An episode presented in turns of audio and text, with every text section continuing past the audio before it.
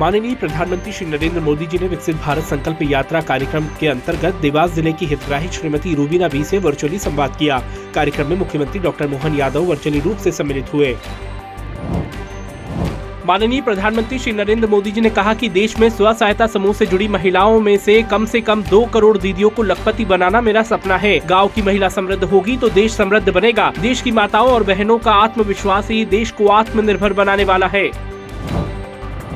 माननीय प्रधानमंत्री श्री नरेंद्र मोदी जी ने कहा कि मैं विकसित भारत संकल्प यात्रा की गाड़ी लेकर गांव-गांव निकला हूँ। अभी जो योजनाओं के लाभ से वंचित रह गए हैं और जिन्हें अभी घर एवं आयुष्मान कार्ड नहीं मिले हैं, उन्हें घर व आयुष्मान कार्ड दिए जाएँगे मुख्यमंत्री डॉक्टर मोहन यादव ने आज मंत्रालय में राजस्व विभाग के कार्यों और गतिविधियों की समीक्षा की एवं अधिकारियों को आवश्यक दिशा निर्देश दिए राजस्व विभाग की समीक्षा बैठक में मुख्यमंत्री डॉक्टर यादव ने कहा कि पारदर्शिता और स्वच्छता से कार्यों का संपादन हो, प्रशासन में आईटी का प्रयोग किया जाए, नागरिकों की समस्याओं को हल करने के लिए शिविर लगाए जाए।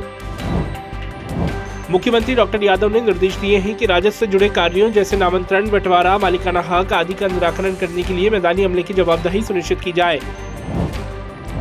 मुख्यमंत्री डॉक्टर मोहन यादव ने आज मंत्रालय में स्कूल शिक्षा विभाग की समीक्षा कर विभागीय गतिविधियों की जानकारी प्राप्त की एवं आवश्यक दिशा निर्देश दिए। स्कूल शिक्षा विभाग की समीक्षा कर मुख्यमंत्री डॉक्टर यादव ने निर्देश दिए हैं कि नई शिक्षा नीति का तेज़ी से क्रियान्वयन किया जाए, आपसी समन्वय कर परेशानियों को दूर करें एवं गुणवत्तापूर्ण शिक्षा का ध्यान रखा जाए। उप मुख्यमंत्री श्री राजेंद्र शुक्ल ने आज institution of engineers India local centre Jabalpur में तीन दिवसीय अड़तीसवीं भारतीय इंजीनियरिंग कांग्रेस का उद्घाटन कर आई आई थर्टी कांग्रेस पुस्तक का विमोचन किया।